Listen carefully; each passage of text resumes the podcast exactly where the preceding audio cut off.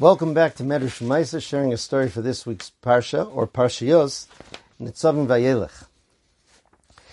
Rav Yosef Yitzchok Schneerson Zatzal, the Frierdiker Rebbe of Chabad, brought in his writings a story that he heard about two sons of another one of the Lubavitcher Rebbe's, one of his ancestors, the Rebbe Maharash. Two little boys, they were playing, they were around five or six years old, and it was Zalman Aaron, the older son, and Shalom Dov Ber, who later became the Rebbe known as the Rebbe Rashab. So they were little kids, and they decided to play the game Rebbe and Chassid. So they decided that Zalman would be the Rebbe, since he was the older brother, and Shalom Dober would be the Chassid who came to him. And they played it all out as the way they had seen Hasidim come to their grandfather, the Rebbe the Tzemach Tzedek.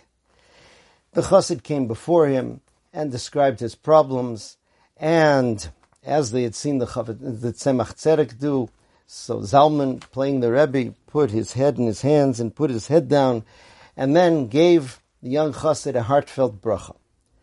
When they finished the game, so the young Rebbe Rashab told his brother, you're not going to be a Rebbe. He said, Why? What did I get wrong? He said, You were missing a very important ingredient that I always saw by our grandfather, the Tzemach Tzedek.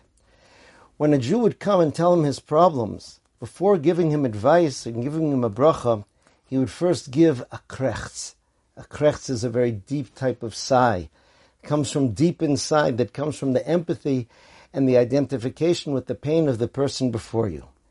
He said that is an ingredient that was missing, and even as a little boy, he knew that that was a key ingredient to being a leader of Am Yisrael.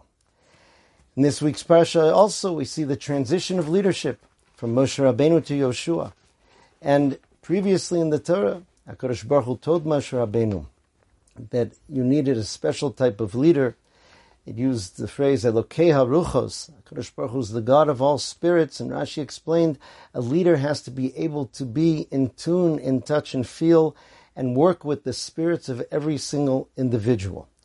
That's the picture of Jewish leadership. May Hakadosh Baruch Hu keep our leaders well and strong, and enable us to be able to learn from them and follow them, and hopefully continue on this path until the coming of the Mashiach, wishing everyone a very good Shabbos.